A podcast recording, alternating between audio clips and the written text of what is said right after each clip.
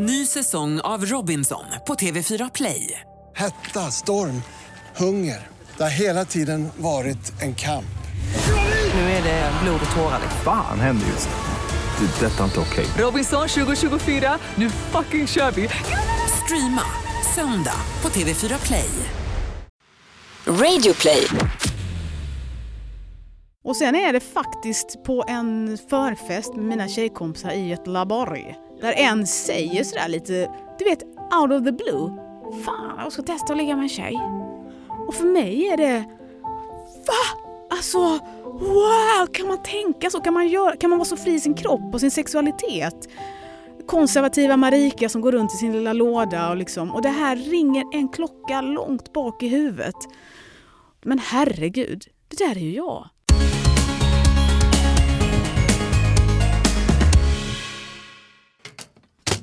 Anton, igen med den Jag där. gjorde ingenting. Oh my god. Anton, det här, åh, är den, spelar vi in? Hej Anton!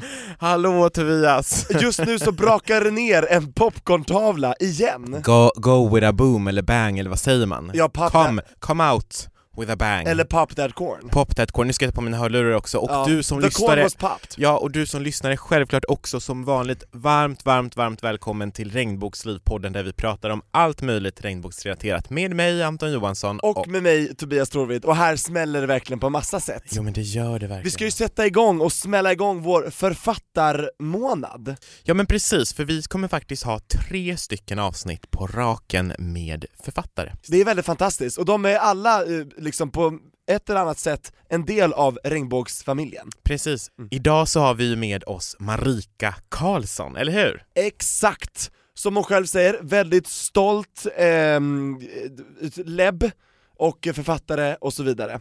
Och sen nästa vecka, då har vi eh, den underbara lesbiska Anna Benson, Just det, vad härligt, fantastiskt. serieentreprenören, för att Mm. sen följas upp av, Alexa Lundberg, bögtjejen. ja, exakt, transkvinna, bögtjej, hon har massa härliga namn hon också. Det är så mycket härligt, jag ser så mycket fram emot de här tre avsnitten. Ja, jag med. Så innan vi sätter igång, vilket vi gör snart med Marika, vad är nytt sen sist? Ja, jag skulle vilja göra en liten uppdatering. Istället för att prata om hur du och jag mår, det kan vi ju göra nästa vecka lite När mer. som helst. Ja, vi har fått så mycket fina reaktioner från efter avsnittet med Sam som vi hade förra veckan.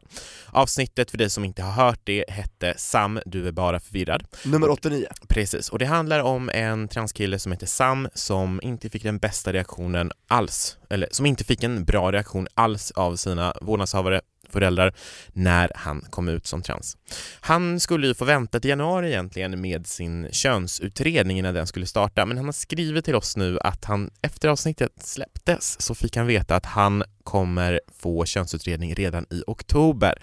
Och det är ju så fantastiskt roligt verkligen. Alltså den, eh, det är verkligen värmde mitt hjärta så mycket när när jag fick det meddelandet. Så stort grattis till dig Sam och vi kommer fortsätta följa hans resa, eller hur Tobias? Ja, till att bli den han är. Ja, precis. så att säga. Nu tycker jag att eh, Marika Karlsson har all rätt att komma in i studion. Och hennes bok som vi ska prata om, den heter ju 'Sådana som du ska inte vara här' Men jag är så jäkla glad att Marika Karlsson ska vara här. Det är jag med. Anton, nu har vi henne här. 45 år ung, skånsk komiker, författare, skådespelare, radioprogramledare, tv-personlighet, aktuell med boken 'Sådana som du ska inte vara här' Men vi är jätteglada och du ska ha stort tack för att du är här, Marika Karlsson! Tack så hemskt mycket! Vi har inga ljudeffekter som David Batra utan vi får klappa själva. Det var kul också att det var en person som klappade, den andra gjorde inte Den andra har fullt upp med en bok i ena handen och en mobil i den andra handen. ja, för vi har ju din bok här, den är nysläppt. Mm. Hur känns det att den finns nu? Det är för mig extremt stort att jag har skrivit en bok. Mm. Eh, därför att jag har skrivit den själv. Jag har liksom inte haft någon spökskrivare eller så. Och för mig var det väldigt viktigt. Men det är stort bara för att jag var typ sämst i klassen på att skriva och läsa. Vem sa det? Din lärare? Nej, men jag, ja, rent faktiskt. Rent bara mäta, få tillbaka en uppsats och det är så mycket rött så att du ser knappt vad det står. Jag, liksom, men jag hade jättesvårt med stavning och läsförståelse som barn. Jag var inte dyslektiker för det tror vissa, utan det var mer sådär nu är jag ju något äldre än er och gick i skolan på 80-talet och då var det, gick det till så att Det kommer in en stödfröken som hade en sån tråkig grå lång kappa. Kom in i klassrummet och så ropade hon upp namn så.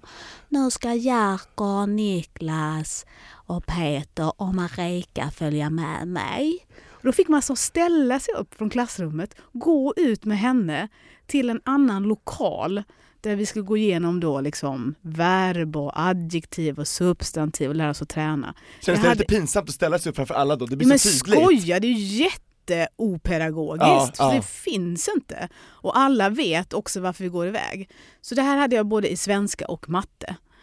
Och eh, jag, eh, så därför är det stort för mig att det faktiskt finns en bok. Jag kan säga att jag stavar inte så bra idag heller. Men där finns det andra som hjälper en med stavningen. Det är det som är magin. Att man, jag kan tänka ibland, oj, vad, jag hade sluppit många grejer rent mentalt vad gäller skolan om folk hade kunnat se att hon kan berätta, även om hon inte kan stava så bra. Men det var alltid det här stava, stava, stava. Så ja, långt utlägg om varför det är stort. Exakt, och på tal om skolan Marika, kan vi bara dyk, då dyker vi direkt in i boken tycker jag. Mm. Du nämner ju i din nya bok, Sådana som du ska inte vara här, att du i början av ditt liv, som du minns, älskade att stå i centrum och vara annorlunda och sticka ut och få bekräftelse. Men kan du berätta sen vad som hände när du började skolan? Och det här plötsligt ändrades? Ja, men det är verkligen så att vi bodde i Småland innan och där det var eh, väldigt mycket uppmärksamhet kring att jag har den hudfärgen jag har. Och jag redan då kommer alltid vara en centrummänniska. Men när jag börjar skolan då är det liksom, vi vill inte leka med dig för du är neger. Och hem din negerjävel, sådana som du ska inte vara här. Rätt i ansiktet på det? Absolut. Och det gjorde så fruktansvärt ont. Alltså det är, det är så, jag försöker i boken förmedla den, den enorma sorgen det blir. För utifrån ett barns perspektiv så är det så att man får inte vara med och leka eller vara med i gruppen om man har gjort något dumt. Men jag har inte gjort något dumt. Så det här är så otydligt, vad är det jag har Ja, gjort? men jag kan inte Äh. förstå det. Jag ser bara ut så här och jag har alltid varit extremt stolt över min hudfärg. Och det är jag fortfarande. Det har ingen lyckats ru- rubba på. Men då blir det så konstigt, något som jag är så stolt över, tycker någon människa illa om. Det var ju jättesvårt, så det var ju tuff, tuffa år för mig. Riktigt tuffa. Ja, och det slutade ju inte där utan det fortsatte ju. Mm. Så har det varit genom livet Ja, eller hur? i olika omgångar. Ja. Men var det här då, alltså mobbningen, var det någonting som gick igenom hela din skoltid eller var det mest när du var yngre? Jag har ju aldrig sett det märkligt nog som att jag har blivit mobbad. Jag har däremot sett det som att det har varit elaka kommentarer. Och jag tror att jag inte ser det så för att försvara mig själv. Därför att jag själv har inte varit snäll tillbaka. Jag har ju hoppat på alla möjliga människor jag har kunnat för att få fokuset på mig att riktas mot någon annan. Mot plugghästen eller mot den som, någon annan som är ny i klassen som man inte känner än. Exakt, vad gör man när man är inträngd i ett hörn? Då passar man ju bollen Mm, vidare. precis. Ja. Och det är viktigt för mig att berätta det. Inte för att jag är stolt över det, men för att visa också att det är inte svart eller vitt. Folk är inte bara snälla eller dumma, utan, utan det var för mig en överlevnadsstrategi på skolgården.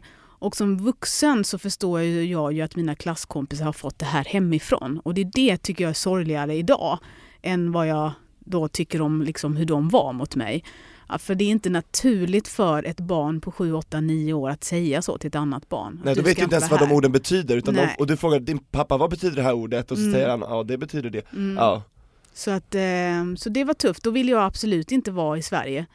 Jag grät på kvällarna. Jag slogs på skolgården, både verbalt och fysiskt.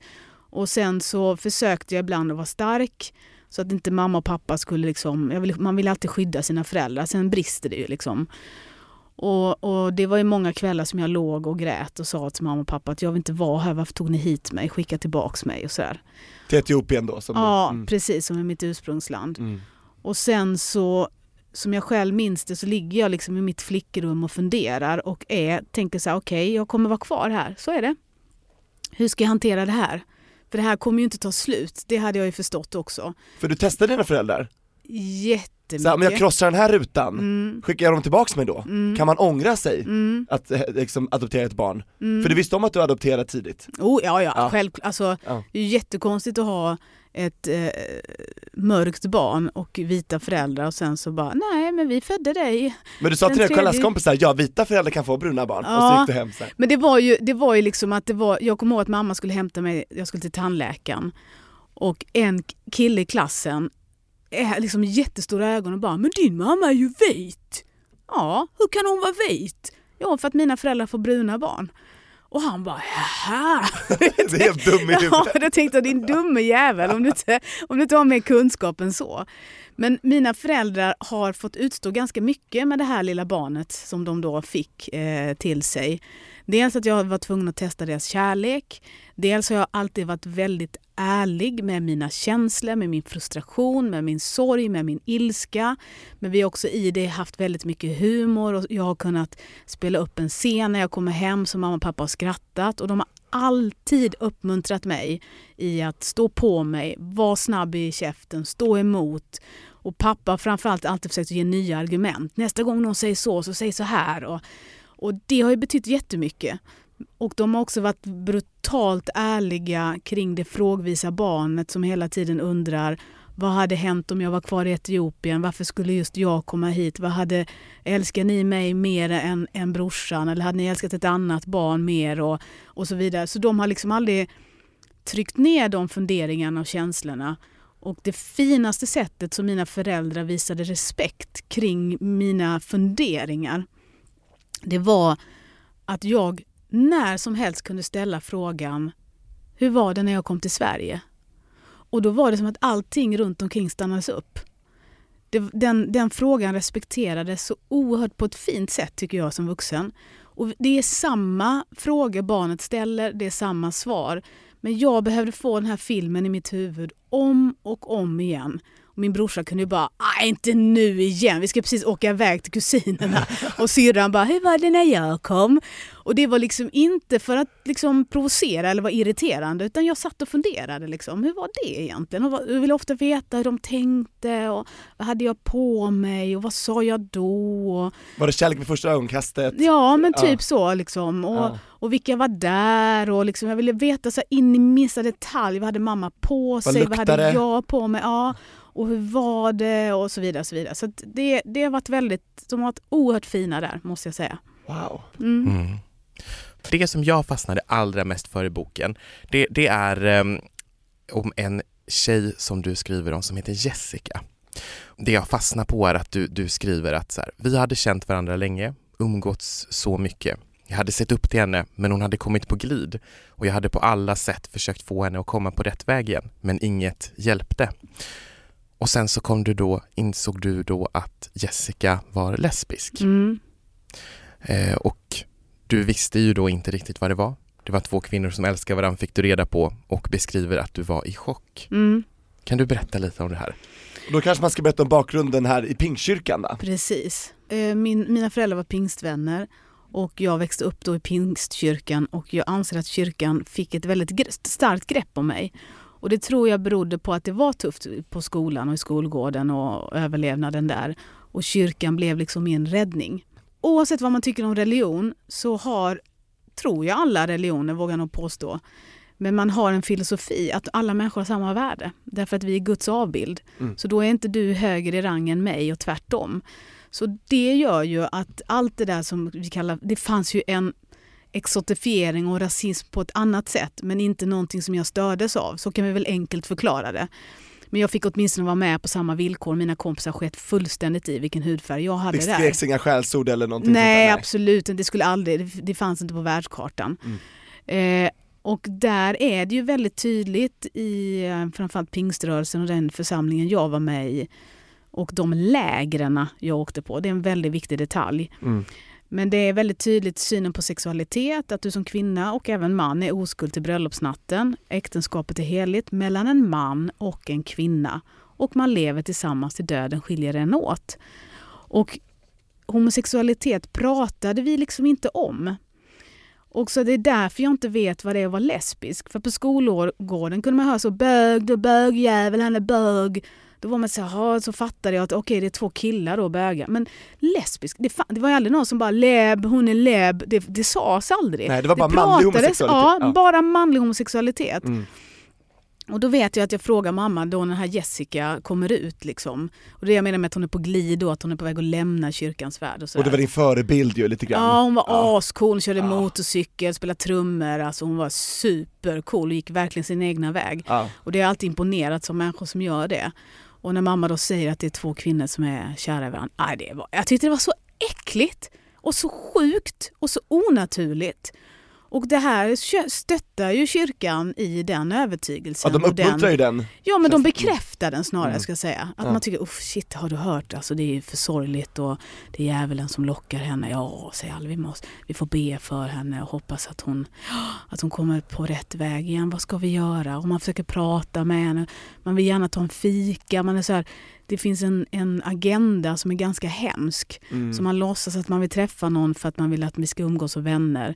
Men i den fikan så finns det hela tiden en agenda som ligger på och puttrar och att man försöker via dåligt samvete, via prata om Gud, via prata om att Jesus stod på korset för våra synders skull och du är en synderska men du kan bli förlåten om du bara... Alltså det är så hemskt. Och att man Vi- själv klappar sig på axeln, nu ska jag försöka rädda, titta gud jag har räddat den här personen. Att det är också egoistiskt. För- Ja, eller- absolut. Därför Ja. att det är ju väldigt tydligt tycker jag i kyrkans värld att, att eh, man ska på något vis vara en så god och sann kristen som möjligt. Och om du då skulle lyckas omvända en homosexuell så har du ju verkligen... Det är massa pluspoäng. Ja, alltså. det är Jesus pluspoäng. applåderar Mm, och ja, jublar. ja, verkligen. Det är fest i himlen liksom. Ja. Just det, och du skriver ju bland annat där att vi var många som försökte få henne, Jessica då, att förstå att hon var i klorna hos Satan. Mm. Men ganska snart därefter så kommer du också över till att, men nu går jag här och håller min kvinna i handen Mm. och ditt livs kärlek. Tack och lov. Tack gud jag är homo, höll jag på att säga, som den här serien heter. Ja. Det är nu vi glider in på Mm. Mia här nu. Mm. Och ska jag berätta, hon hörde ju av sig till dig för att ni bägge har ju ad- adopterats, är det av samma kvinna i Etiopien, Erna, Ja. till, till Sverige då. Hon kom Mm. till Småland där du också hamnade, sen flyttade du till Skåne. Och när ni träffades, var det så att ni genast blev bästisar? Nej, det skulle jag inte säga, men jag har varit med om att träffat ganska många adopterade som jag inte har känt sedan tidigare. Och då är det att det är som att vi går in i ett annat rum tillsammans. Vi går in i adoptionsrummet, det där rummet som typ bara vi kommer förstå. Skippa Därför allt det här liksom, eh, Det ytliga, hej vad Ytliga. gör du, vad jobbar du med Ja. och så vidare. Utan bara liksom, vad har du varit med om, har du upplevt det här, hur var dina föräldrar i den situationen, har du ställt den här frågan och så vidare. Vi gick rakt in i det rummet. Och i det rummet var vi väldigt olika också. Hon har inte alls upplevt den här rasismen och utanförskapet som jag har upplevt. i Småland alltså? Nej, nej. Och utan hon har aldrig gjort vissa reflektioner som jag har gjort. Hon har aldrig sökt sig till andra svarta människor på stan och känt en identitet som jag har gjort och, Och så nickat vidare. åt dem och bara yeah. Ja men absolut, Mm. så har det varit för Mm. min del. Mm. Och jag var helt så va? Och vet, ser jag afrikaner på stan så kan jag ju säga om någon är etiopier. Och hon är mer så, hur kan man se det? Jag bara, hur kan man inte se det? Och så vidare. Så vidare. Och det här tyckte jag var väldigt intressant. För de andra jag har träffat har alltid hållit med mig. Vi har stått liksom på, på samma led. Och då är det ganska spännande med någon som bara, nej, håller inte med. Jag ser det så här. Va? Nej men du ska tycka som mig! Och så var diskussionen igång. Det tyckte jag var häftigt. Coolt. Mm. Verkligen. Och sen när ni träffades då hade ni ju bägge män va? Mm. Hon hade väl en man och du hade Mm. pojkvän? Och sen om man spolar fram lite grann, spoiler för dig som inte vet i boken, så blev det ju ni två till slut. Ja, ja. Du gjorde slut för det var samma liksom, när det blev för på riktigt och då flydde du ut och kände dig kvävd. Mm. Och hon separerade med sin man där och då var du där och tröstade. Och sen så Mm. blev det ni alltså. Mm. Hur blev det ni? Det här tycker jag är så otroligt magiskt. Ja, men jag vill inte prata så mycket om det. Nej, För det är liksom lite vår grej. Jag berättar lite om det i boken och, Mm. och, och de man jobbar med kring boken är så berätta mer, berätta mer. Jag bara, nej men det är vårt. Där drar jag lite min gräns. Eh, därför att vi lever tillsammans och det är här och nu. Jag har lättare för att prata om, om sånt som var för länge sedan. Och jag kanske pratar om det här om 20 år. Men, nästa men, bok. Ja, precis. Men inte, inte nu.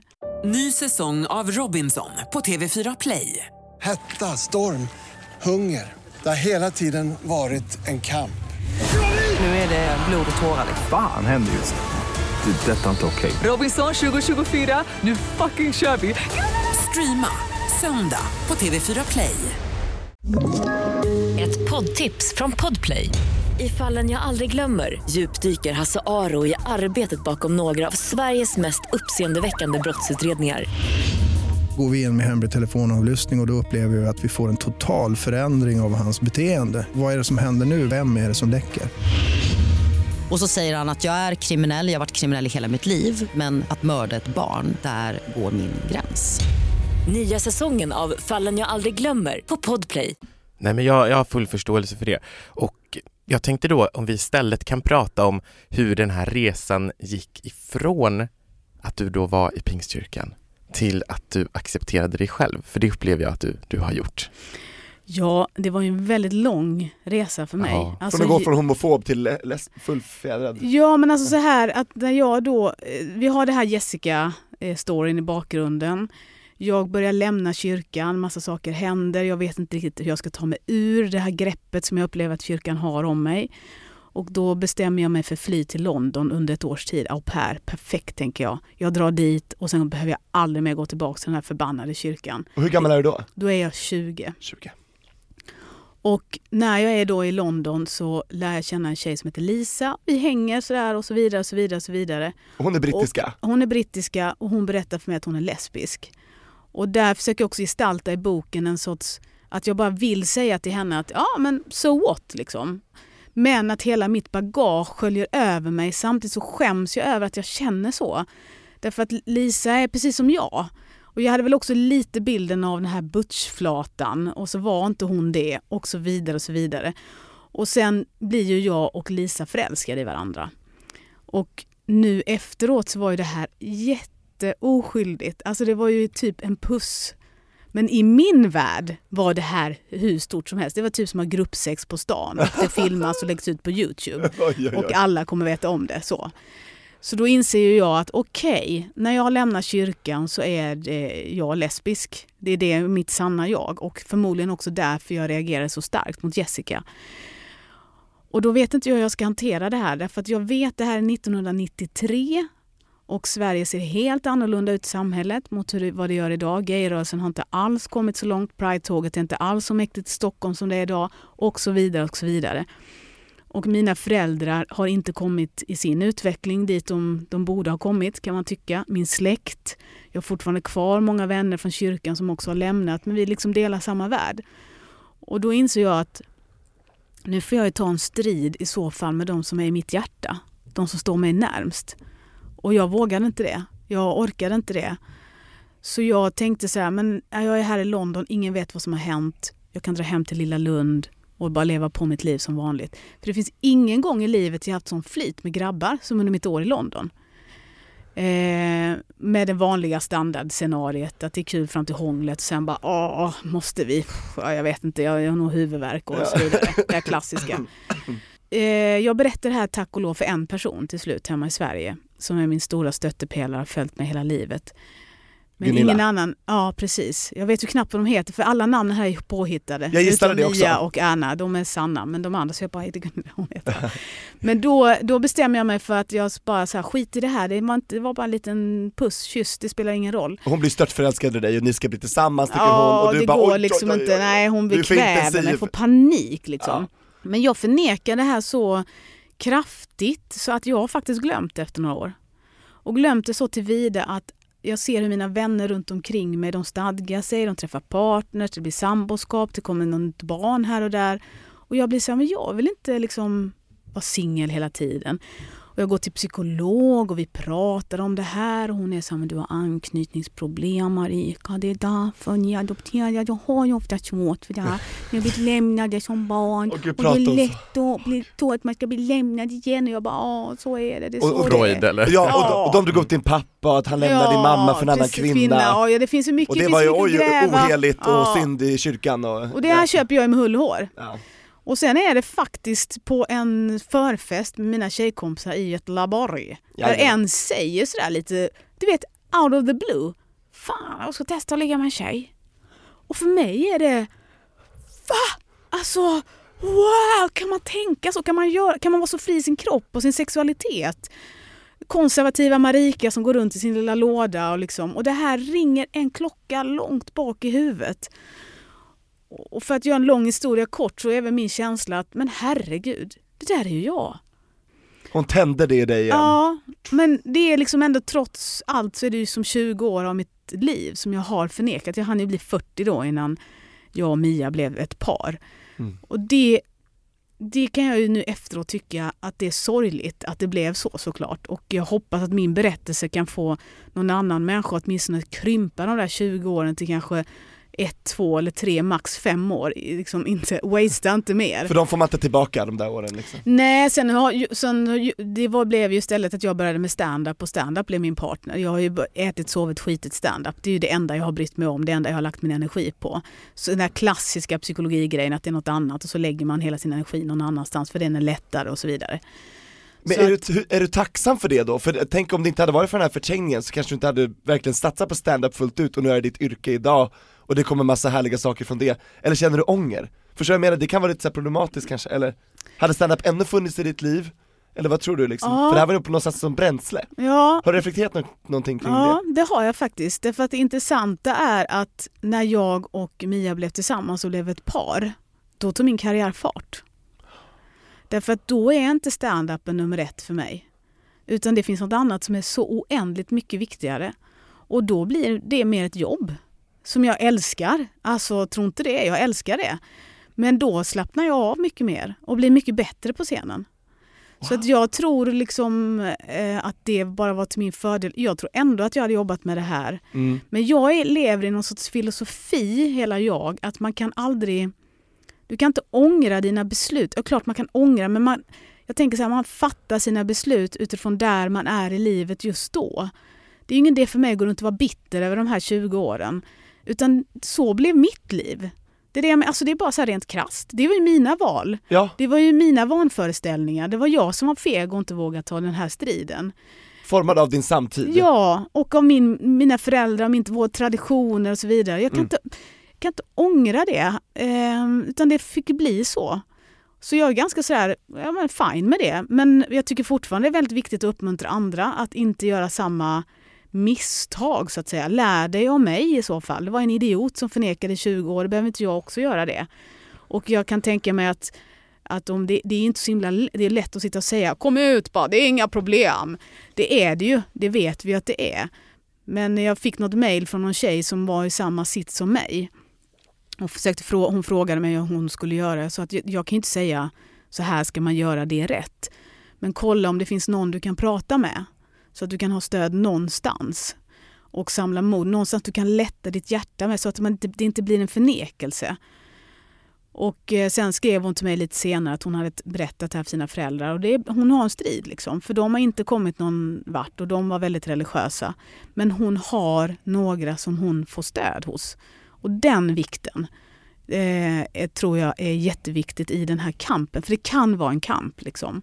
Jag utför en inre kamp och andra utför faktiskt en yttre kamp med strid och bråkigheter. Och det kan bli så långt att du måste klippa med dina föräldrar under en period eller syskon och så. Det är inte små bananas grejer, alltså det är riktigt Nej. tungt. Och jag måste säga innan Anton, jag vet att du ska ställa en fråga, men jag tänkte bara, för jag kan relatera till dig, för min mamma är pingstvän, Marika. Mm. Så att jag känner igen mig så otroligt mycket när du skriver det här i boken. Resonemang och liksom frågor, jag kände precis samma sak. Mm. Men då blir jag nyfiken vad du fick för reaktion när du kom ut. Inte bra alls. Nej. Mamma grät, gick iväg, pappa blev titta vad du ställt till med. Han är inte Mm. pingstvän, men han, han var mer homofob och så här, har du fått aids nu? Eller har du Mm. hiv? Är det det du försöker säga? Mm. Nej det är inte alls det, utan jag älskar killar så. Men det, och det blev jättejobbigt, och mamma har nu efter flera år, jag var 19 år då, och jag är 27 idag, så att då, det har tagit massa massa år. Mm. Och när jag träffade Anton så var det inga problem. Men hon önskade väl mer att Anton skulle vara en bra pojkvän för min syrra, och inte för mig då.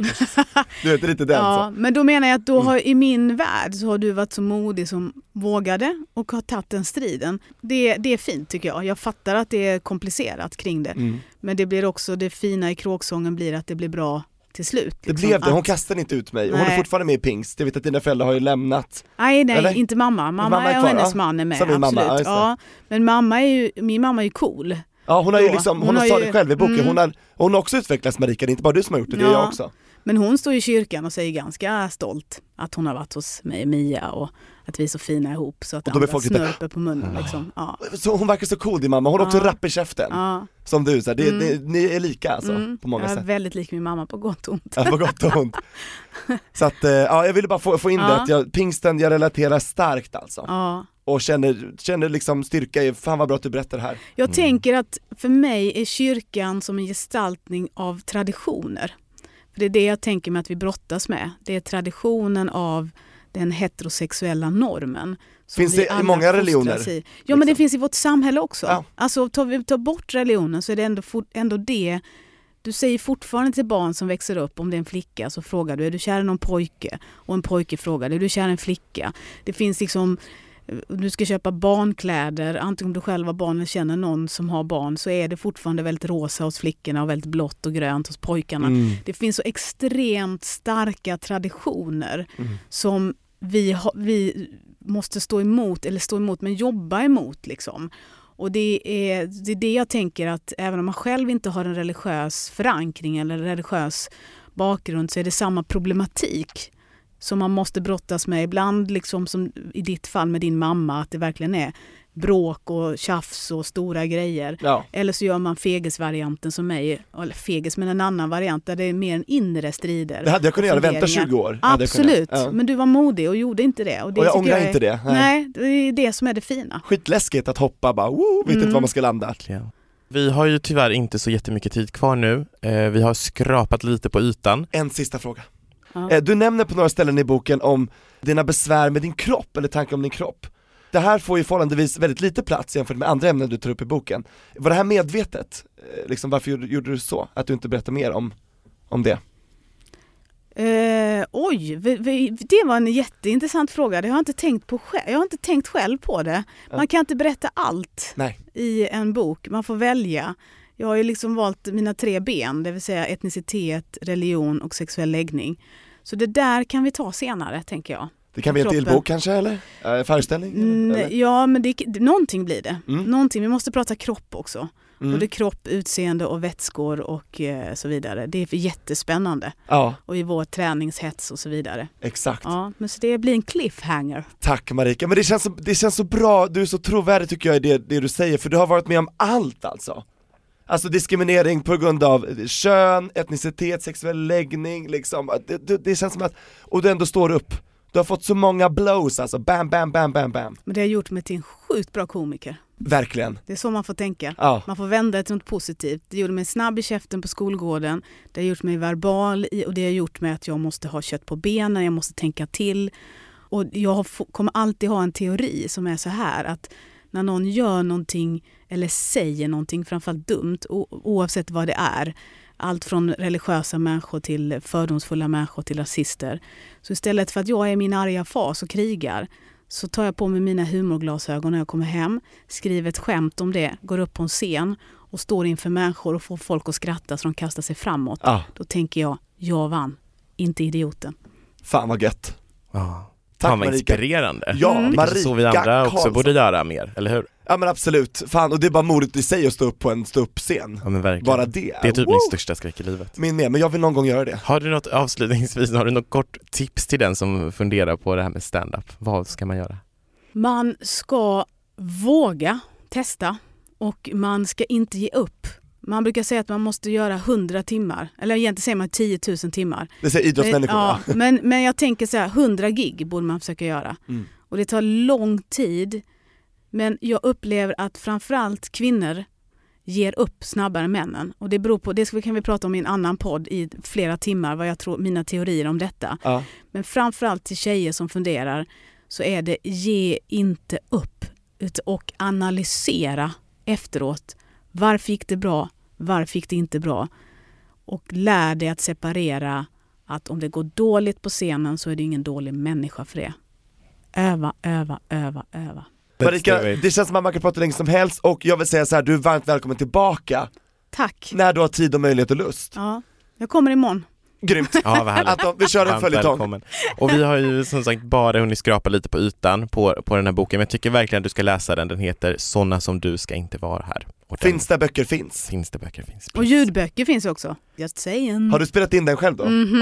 vad bra. Mhm. Det ja, det är inte alla tid. som gör det. Nej. Jag uppskattar när en författare sk- läser in sin bok själv. Ja, det var ett, en förutsättning. Ja. Jag vill aldrig lämna mitt verk till någon annan. Ursäkta mig. Nej men jag tror att det är jätteviktigt för det är, det är ju liksom eh, det blir, eh, jag tänker mig att man kommer närmare boken, alltså själva texten, när författaren själv läser in, oavsett vilken typ av bok det är. Exakt, du lägger in tryck och emfas vid orden. Har, har du kommit på dig själv med att du ändrar vissa meningar, eller är det rakt av samma manus? Eller har du freestylat lite grann på några kapitel? Jag freestylar på vissa partier som jag försökt att skriva skämt i boken. Eh, Då måste man skriva dem lite annorlunda när de ska läsas. När det är talspråk, De, när det är talspråk, alltså när Mm. man säger det så, så det är väl egentligen där, eh, tror jag. Ja, annars Mm. har jag nog följt det ganska... Det är inte så att man lyssnar på ljudboken och sen läser man så får man två helt olika varianter, utan Nej. det är samma. Ja. Grymt. Tusen tack Marika för att du eh, besökte oss i Regnbågsliv idag.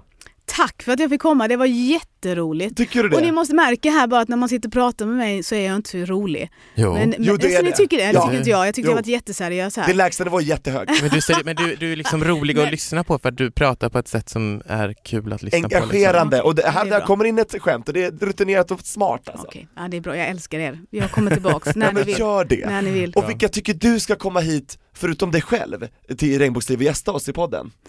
Eh, Petrina Solange. Hon är också ståuppkomiker. Hon bär samma hudfärg som mig. Hon är inte adopterad. Hon är jävligt cool. Och hon skämtar på ett sätt så att jag skrattar och rodnar samtidigt. Det är smickrande Ja. för henne. Ja, så henne ska ni ta hit. Och hon är såklart gay woman. We love that! Mhm. Petrina, vi ringer dig. Det gör vi. Marika Karlsson, tack och förlåt för allt alltså. Tack själv. och hälsa din underbara Mia från oss, jag vet att ni firade, eh, vad heter det, anniversary. Ja, Eh, f- förlovningsdag, förlovningsdag. i våras. Mm, blir det giftermål eller? absolut. Ja, nästa år då eller? Det får vi se. Får vi se. Ja. Tobias Torvid är nyfiken i en Ja, strut. och nu- strut alltså. Ja, men vi säger tack, tack eh, och bock Oops, där. nu tappar jag mobilen också. Nu tappar vi allt. Hej då! Hej då! Hej då!